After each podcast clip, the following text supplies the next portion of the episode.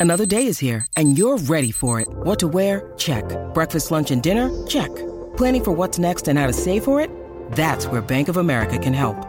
For your financial to-dos, Bank of America has experts ready to help get you closer to your goals.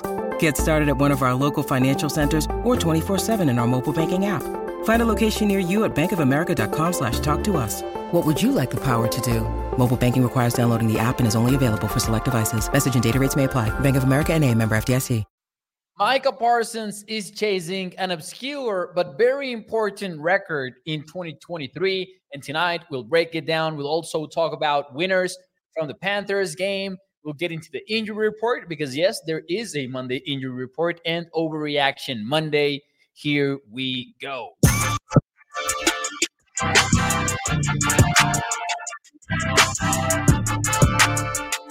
What is up, everyone, and welcome into A to Z Sports Dallas Prime Time. I am your host, Mauricio Rodriguez, streaming with you live every Sunday through Thursday night at 8 p.m. Central here on Dallas On Demand Sports Talk Network with a lot more content coming your way.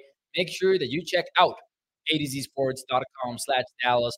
And as always, do me a favor and hit the like button for me if you enjoy Cowboys content on this channel. Welcome, everyone, on a Monday night. Tonight, we are Chiefs fans. And, you know, the game has been a little bit of disappointing uh, QB play. But hey, we are enjoying it and we are rooting for Kansas City. If you're a Cowboys fan, you should absolutely be rooting for the Chiefs right now. Uh, but what's up, everyone? We've got a guru, Peter Rizzo, Mark Aaron, Jack, Katharina in the chat. Who else is around here? Uh, shout out to Mark Aaron as well. Shout out to Jack the Toxic Cactus. Welcome everyone into the show. Let's get to it. Uh, Gregory also joins us. Uh, already teased the script a little bit, but let's go over it. We're going to talk about Micah and his chase of the Cowboys uh, or the NFL obscure record that he could be getting soon, and it's an important one, even if it's an obscure one. And then six winners versus the Panthers, and I'm going to do a little bit of cheating there, but you'll, you'll see what I mean in a little bit. And then we'll get into the early injury report, which I hate to inform you, it includes wide receiver CeeDee Lamb with an ankle injury. Remember last night we speculated a little bit about how CeeDee didn't quite seem healthy in some points in the game, especially when he stood up after KaVontae Turpin fell on top of him. And I'm not saying that the Turpin hit did him, but there was a moment where he stood up and really didn't move and then was pacing around a little bit. You know, it seemed like something was bothering him. Turns out we were right. Ankle injury listed on the injury report on Monday. Estimated injury report. We'll get into that later. Uh, and then overreaction Monday, as we do every single week. Shout out to everyone who is joining the show right now. Uh, let's see here. Travis says, What's up, Mo? Go Chiefs. We've also got Marcus saying Micah was unstoppable yesterday. And Marcus, you are right. Your comment is 100% correct. That being said, there is one word in there which is not really necessary. And I'm talking about specifically the final word of your comment. Micah was unstoppable yesterday is just you know, when you use the yesterday word, that might be a little bit unnecessary. And you know what I mean. Micah has been so dominant and so unstoppable all year long. Obviously, I'm half kidding uh, with the Mar- with Marcus's comment, but for real, one of the things that we're going to talk about tonight is his taste of the pass rush win rate uh, crown, and he's on such a run right now that he had a 4% pass rush win rate versus the Panthers so as Marcus said, unstoppable. His season long pass rush win mm. rate is now at 34.6%. And the record, and that's just since 2017 it was basically, you know, it's a very young stat. But that is the record, at, you know, for Joey Bosa, that is 33.7%. And Micah is on pace to exceed that number. Now, a lot of people will be like, who cares about pass rush win rate? I'm going to be honest with you and I'm going to say I do. I do very much care about it because that's one of the best metrics in sports right now to measure a pass rusher getting after a quarterback. That's like an, a revolutionary metric from ESPN. Uh, PFF keeps it, its version of it. So I see some people commenting about the audio. I don't know if something is wrong on the, you know, software because the audio here and, and even on my monitor, like I can hear it very well. If you guys can let me know if uh, I should be doing something differently, please. I mean, like uh, you know, or if something sounded differently just now when I changed some settings, it shouldn't. Uh, it should sound as usual. Not sure what's going on with the audio, but thank you for the people pointing it out on the YouTube chat. We'll see if that made it better at all, or maybe it didn't, or maybe it made it worse. You never know with these whole things. So please let me know. I think I kind of fixed it. I really didn't do a whole lot because I can hear it well. So it's probably something like from the computer. Anyways, thank you so much for being here as always. Pass rush win rate. I care about it a whole lot. And uh, it sounds better. It really, it sounds better now. I don't know what I did. I really don't know. I don't know what that is all about. All right. I know that I'm dumbfounded right now by the audio settings, but going back to the topic at hand, Micah Parsons has been on such a dominant run that he's about to set a pass rush win rate record. Now, young stats, so since 2017, it really doesn't mean that much, but it does speak volumes about where Micah is at because I would have to look up the numbers for how often Joey Bosa was double teamed in 2017, and we could find those probably, but nobody is being doubled at the rate which Micah Parsons is being doubled. Myles Garrett might be the lone exception. And I'm making sure right now as we speak. Uh, Myles Garrett, according to ESPN, is still double teamed more often, but that's just like a 2% difference. And this has not been updated after the week 11 games, which is obviously significant. Uh, but we'll probably see an update there pretty quickly. According to Next Gen Stats, though, Nobody uh, has done it before. That is the record that Micah Parsons is chasing. And again, it is a weird kind of number that many people will not care about. But I'm telling you, I do believe it is a very important one. That is so weird. I, am still seeing the comments about the audio. I don't know what I did to fix it.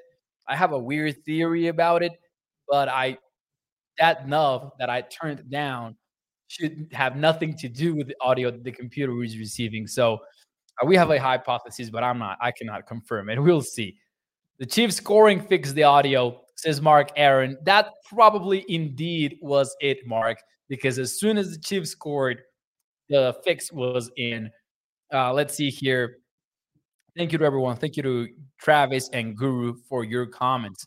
Micah is in such a run, and I wanted to break down the X's and O's a little bit today. Hopefully, we get to do that tomorrow with Micah Parsons specifically, like those plays where he was on design pressures that worked well for Dallas. I would love to break down some of those. Unfortunately, I was not able to really sit down with the X's and O's and you know record some of these plays, which is usually what I like to do, and maybe do some drawings and talk about the plays in depth, and then just play the pre-recorded clips. Uh, but hopefully tomorrow night. If not, then maybe Wednesday night. We'll see. Of course, Wednesday night will be a preview show for the Commanders game, but we're, we're going to figure it out. Do not worry. You're on A to Z Sports Dallas Prime Time. Moving on a little bit, though, I did want to talk about some winners from the Panthers game. And let me know in the chat who is your, here's a keyword, the, the key phrase, not so obvious winner from, from the Cowboys Panthers game, let me know in the chat. The reason why I said that is because I decided to put together a three winner segment for this show. And then when I got down to it, I was like, the three winners are pretty much automatic here. You had to go with DaRon Bland, obviously, with the pick six, doing his thing and positioning himself really a little bit in the DPOY conversation. We broke that down and I shared my opinion as to why he isn't really that much of a legit candidate, but at least he's got people talking now after he tied the NFL record And I thought, you know, everyone's going to say Bland. And then I listed the other two. And one was Tyron Smith, who again did not allow a single pressure against the Carolina Panthers. He has been playing at an all pro level since he came back from injury.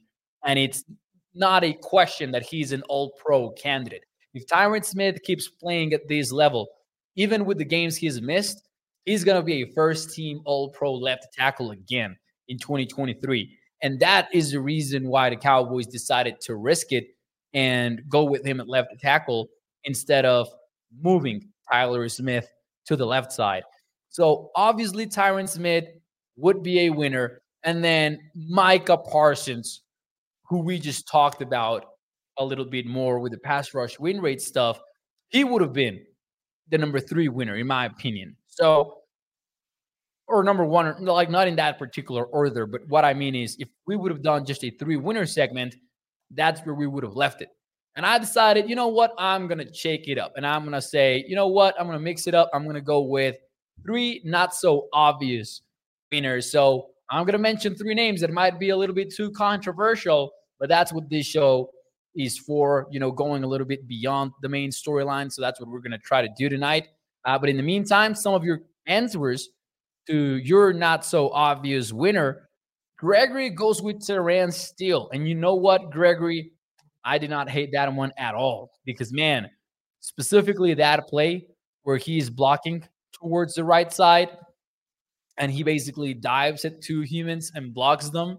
That was insane. I actually thought it was a little bit frust- uh, surprising, excuse me, that he wasn't graded a little bit better as a run blocker by PFF.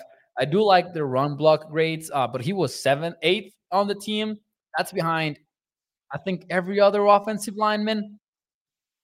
There might have been one exception, but yeah, I think that's below. No, the only one that is worse is Zack Martin, who, you know, there might be, it might be time for a Zack Martin conversation I agree with what John Owning tweeted out today, where he said that, hey, Zack Martin is still pretty damn good, but he's not playing at his usual level, which is that of a undeniable first team all pro. Now, that's all well. There was that particular play that we talked about yesterday where Derrick Brown blows him up and then he makes a tackle for a loss. Uh, it wasn't a good game for for Zack Martin, honestly but it was for Terence Steele. So I do agree with you guys there. Uh, we've got Peter Rizzo saying Pollard should. Oh, um, wait, what? Pollard, old school Pollard, burst of speed. Yeah, that is true. Tony Pollard showed up on Sunday, specifically with that 21 yard run for a touchdown. Jack says Steele definitely played better. And that is what I liked about Sterling Steele's game. You know, he really stepped it up a little bit. I'm going to go. And again, I like Gurus. Tyler Smith is dominating. I know that Tyler Smith had a penalty, but other than that, though, I really like what Tyler Smith is doing. I might have taken the not so obvious thing way too seriously. So forgive me if I disappoint you. Let me hit you with my first not so obvious winner. I'm going to go with some of you are going to hate this pick. Luke Schoonmaker, tight end. And I know what you're thinking. Mo, what the heck? Two catches is enough to get you on the winner segment nowadays? Hear me out a little bit here because this is a context loaded one. Yes, it was only two catches. And yes, it was for 23 yards. And yes, when Dak Prescott found him on the seam, he was wide open. And by the way, let me just say, Dak Prescott, man, is the best there is in the NFL at throwing the seam route. I'm not doubting that. You want to talk about any other quarterback being better than him, go ahead, but not for the seam routes. I do think Dak masters though, and I'm just gonna live in that world where I admit that he's the best there is in the entire NFL throwing those those routes. Moving forward with it though, two catches for 23 yards might not be enough for many people to consider him a winner, but I'm going to tell you exactly why that is enough in my book. We were, or we we might still be in that area, but we were on the verge of assuming that he would be relegated to tight end three as soon as Peyton Hendershot came back from injured reserve. And remember, Hendershot is back practicing with the Dallas Cowboys. So we are in the 21 window for Peyton Hendershot to be activated to the 53 man roster. Uh, Mike McCarthy didn't reveal if his activation was going to happen ahead of the Commanders game or not. But even if it doesn't happen by then, we were in this mom in this moment where it was like, if Hendershot comes back, then Schoonmaker might be benched, and maybe this buys him some time. You know, two catches for 23 yards. It's pretty clear that the Cowboys were not against him, and maybe it was because they didn't have a lot of options. But this buys him time, in my opinion, specifically the fact that he delivered when he was targeted two for two, 23 yards, and the touchdown. Uh, Marcus Jones says, My boy Schoonmaker with the first touchdown of the game yesterday was not on my bingo card. I'll tell you that much, especially not early in the game, as Marcus says. Schoon says Guru. Deep in middle seems to be Schoon's artwork. And, you know, he did drop that one early in the season, but now he's made up for it with a touchdown against the Panthers. So I'm excited about seeing, you know, if he figures it out or not, because it's not like he's a player that doesn't have the traits. He does have them. He just hasn't really put it together, if that makes sense. Uh, Mark Aaron says, I thought that Juanyeh Thomas played good in the second half. He's better than J. Lou.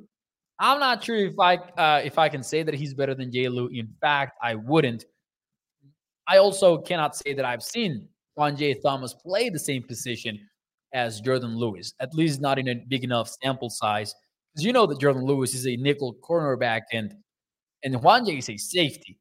You know, we've seen him in some corner situations, but I'm not sure if we've seen him nearly enough at nickel. So I'm not going to compare the two very quickly right here. I'm just going to say that. Uh, but, anyways, number two, not so obvious winner. And now, as I say this, the Kansas City Chiefs are going into halftime as two possession leaders out there on Monday Night Football. Go Chiefs. Go Chiefs. Tonight, we're all Kansas City fans. And hopefully, this show doesn't age the wrong way. Uh, my number two winner for this game give me Dorance Armstrong. Now, I want to put together some tape and I want to talk about Armstrong in a deeper way, maybe later in the week. I don't know if it's going to work though with the short week and everything but he was second on the team in pressures against Carolina. Micah had an astonishing nine pressures despite the double teams, despite everything. He was just out of this world.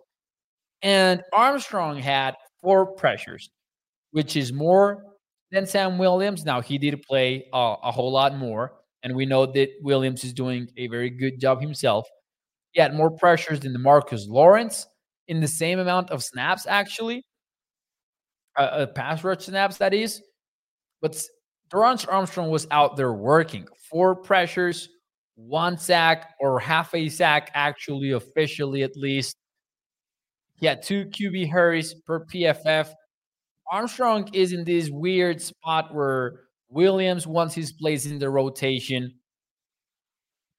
Dante Fowler Jr. isn't exactly somebody that is behind him in the rotation either because those snap counts are very close to each other. So Armstrong is in a tough spot, eh, spot, no question about it. But he made a name for himself yesterday for pressures, made sure the Cowboys noticed him, and you gotta definitely, in my opinion, acknowledge that he got that together and, and he was good versus the Panthers. Uh, let's see here. Guru says Sam Williams, no love. And hey, he also deserves it. You know, three pressures in about half the snaps that Dorance Armstrong played, which is a great comparison for him. But I'm going to go with Sam Williams on uh, with Armstrong on this one. I thought that he put in some solid work. Armstrong's a little underrated. It's a scam. And hey, how can you not be underrated in a defense where Micah and D Law are the top guys? And then after those two, there's a group of three players that are pretty damn solid. Because I think Fowler is also underrated, and Sam Williams might also be underrated. The same for DA. It is really a surprising, not surprising, uh, a really impressive group of defensive ends that the Cowboys have. And the best part about it, is that they can take the field at the same time as soon as it's third and long or an obvious passing situation, and the Cowboys want to go against the quarterback uh, with, with all they've got. Mark Aaron says that he wonders if Carl Davis, defensive tackle, uh, former Patriot that the Cowboys signed to the practice squad, he wonders if he will move up. I would be a little bit surprised if he does, bearing any injury, but you never know. Uh, Johnathan Hankins maybe didn't have the best of games, but I still don't know that he would be better than Carl Davis. Carl Davis didn't really work out in New England. When he was done in New England, he shared a very passionate message on social media where he was like, Nobody feel bad for me. This was because of me. And he really take a lot of, you know, accountability for what went wrong with, with the Patriots. But we might see him at, at some point in the year. I just wouldn't really bet on it being anything significant, basically, for the Cowboys. Uh, let's get to my final winner. And this is one that could also be a little bit controversial. But again, not so obvious winners. These are not obvious winners. I already went through the obvious. Uh, but give me Jalen Brooks. give me Jalen Brooks. And I say that specifically because he was, you know, not that involved in the passing game, right? But he had some moments blocking. And in fact, he was the third best run blocker per PFF grades against the Panthers. And Jalen Brooks had nine snaps, uh, no, actually 16 snaps offensively speaking. That's that is uh, nine blocking snaps. But hear me out. KaVontae Turpin had 12 snaps on offense against the Panthers. Now, some of them might have come, a lot of them might have come during garbage time, but he's not that far away from Michael Gallup's 25 either, or Luke Schoonmaker's 25 snaps. So I just wonder, hey, could Jalen Brooks earn himself a role on this offense? And before you say, hey, what are you talking about, Mo? Let me remind you of this. Jalen Brooks was inactive from week one through what was it? Like say, say from week one to week nine, he was active twice, I believe. So he was a healthy scratch the majority of the season. And after watching him block the way that he did versus the Panthers and the way that the Cowboys have given him some situations where they target him, and he was targeted against the Panthers, really didn't amount to anything. But I thought it wasn't really because of him. But all I'm going to say is, hey, Going to get involved quickly here on these offense. Uh, not a significant role not like wide receiver four or anything like that. But could he carve out a role and remain active as he continues to contribute on special teams, which he has when he plays? I'm going to say yes. So I'm going to make him a winner. And he looks comfortable, as Guru says here. Brooks looks fluid, and I like the way that he gets off the line in his release. I do think Jalen, Jalen Brooks, has looked like somebody that belongs in the NFL, and that is definitely a W for him. Mark Aaron says we need a linebacker in the worst way, and Evans needs to bring it. I'm gonna agree there. I like the Markquese Bell experiment. I like the Damone Clark situation. I'm not sure that it's gonna work against the heavier teams when it comes time to face them. I don't know if against the Panthers, against the Eagles in week 14, or even against the San Francisco 49ers in a hypothetical playoff matchup, I don't know if we're going to miss a regular slash traditional linebacker. I think that we will. And it speaks volumes to me that after signing Rashaan Evans, the Cowboys were reportedly trying to pull off a trade for a linebacker. Uh, we talked about that back when it happened, back when Leighton Vander Esch was announced as out for the year, and it remains a concern. So I, I do think that hey, I, I want to see some help from Rashaan Evans at linebacker because I do believe the Cowboys will miss the size a little bit there. Uh, Mark Aaron says, I was thinking when they showed Jimmy Johnson's name played in the Ring of Honor, they should have Herschel Walker name next to him in smaller letters. All right, that's a good comment, Mark Aaron. I'll I'll give you that one, man. That was that was a good one. didn't know where you were going with it until I got to the end there. Caught me off guard, not not gonna lie. Anyways, let's go on here a little bit. Those are my three not so obvious winners. And before we get out of here, two more segments coming your way. First and foremost, the injury report. You know, this is the NFL's worst nightmare, I believe. A Monday injury report. Short weeks should be banned. And I know that with the Cowboys, it's different because they played Thanksgiving games a long, starting a long time ago. I think in the 60s. Uh, but everyone hates a Monday injury report because no one knows exactly what it means because no one is practicing on a Monday after a Sunday game. And nobody knows exactly what to expect when the game is supposed to be played in three days. And that is the situation right now for Dallas with CeeDee Lamb listed on the report. Oh no. With an ankle injury. Oh no. And he was a limited participant. Now, remember, just an estimation. The Cowboys didn't actually practice, it was nothing but a walkthrough. So that's important to keep in mind. Now, Mike McCarthy was asked about this today. And the only thing that he was able to say was that they would know more on Wednesday. That wasn't the actual quote, but it was something like that.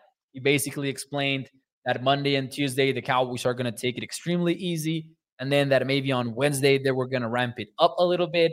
And then they would be able to test CeeDee Lamb a little bit to see if he was going to be able to go. Uh, he did mention that it wasn't a high concern, but he clarified because it is Monday. So it is too early to tell what the injury means. The Cowboys are going to test CeeDee on Wednesday, and then they, they're likely going to make the decision on whether or not number 88 will be able to go for Thursday when the Cowboys play the Commanders in Thanksgiving. But it does suck to be worried about your top wide receiver days before the matchup on a short week. Now, we did talk a little bit about this on Sunday that maybe CeeDee didn't look 100. There was one route where he's working towards the right sideline. I believe it's somewhat like a corner route, and he doesn't quite get there. And it did did seem like he was not at a 100% in that play.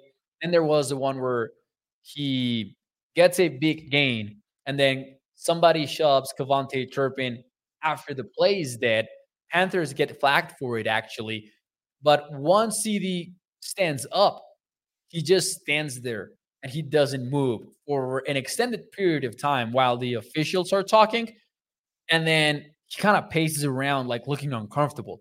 And when that happened, when we were watching on Sunday, I was worried. I was like, man, that that likely meant something. But nobody said anything. The Cowboys were not saying anything on the, you know, press box or anything like that. We didn't hear about any of that. And then Monday comes around and boom, he's on the report. So it's like suspicions confirmed right there. Hopefully, he's ready to go. He's probably the biggest concern on the injury report. Uh, Rico Dowdle not practicing is not a surprise or a, or being estimated as a non-participant. We know that he was dealing with an injury on, on Saturday. We know that he played. So maybe just let's be patient there. Uh, Jayron Kearse is not practicing with a back injury, is something to watch for sure. And then it was also uh, Terence Steele, who was limited with an ankle injury And then also listed on the report, but as estimated full participants, you get Peyton Hendershot working back from injury. We'll see if they activate him for this one or not.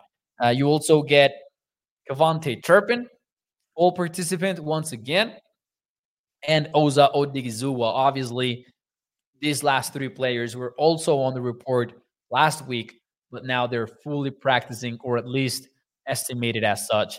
So I hate to be talking about an injury report on Monday. I hate Thursday football, whether it's Thursday night football or Thanksgiving football. The one thing that I freaking love about it is the uniforms.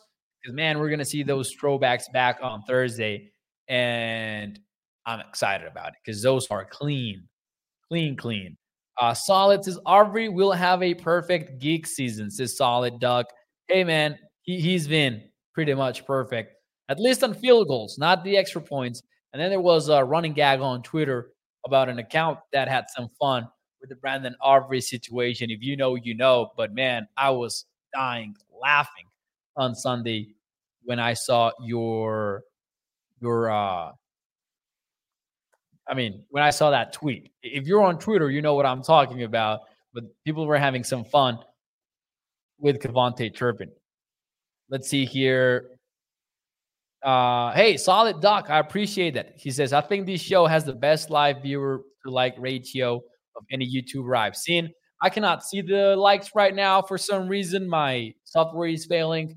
But if you guys are enjoying the show, do me a favor and hit that thumbs up for me. Uh, it might also be that we're happy because the Chiefs are winning. And by the way, we're gonna get out of here pretty soon. Uh, let's see here. Mo, you were badass at getting the facts. So salute to Mo. Double R, appreciate you, sir. You know what? Second half is about to start. I know Cowboys fans do not want to miss this football game. So let's save overreaction Monday for next week and let's get to watching the Chiefs and the Eagles right now because I know that's what everyone's everyone wants to watch. And if you are watching on replay, if you're watching this show on a replay, then I hope that the Chiefs won and and that you were into it the whole time. So, ladies and gentlemen, I'll see you tomorrow night, 8 p.m. Central, and let's go Chiefs. Let's root for the Chiefs. Massive game, massive game here. Let's watch the second half and have some fun. Thank you, guys.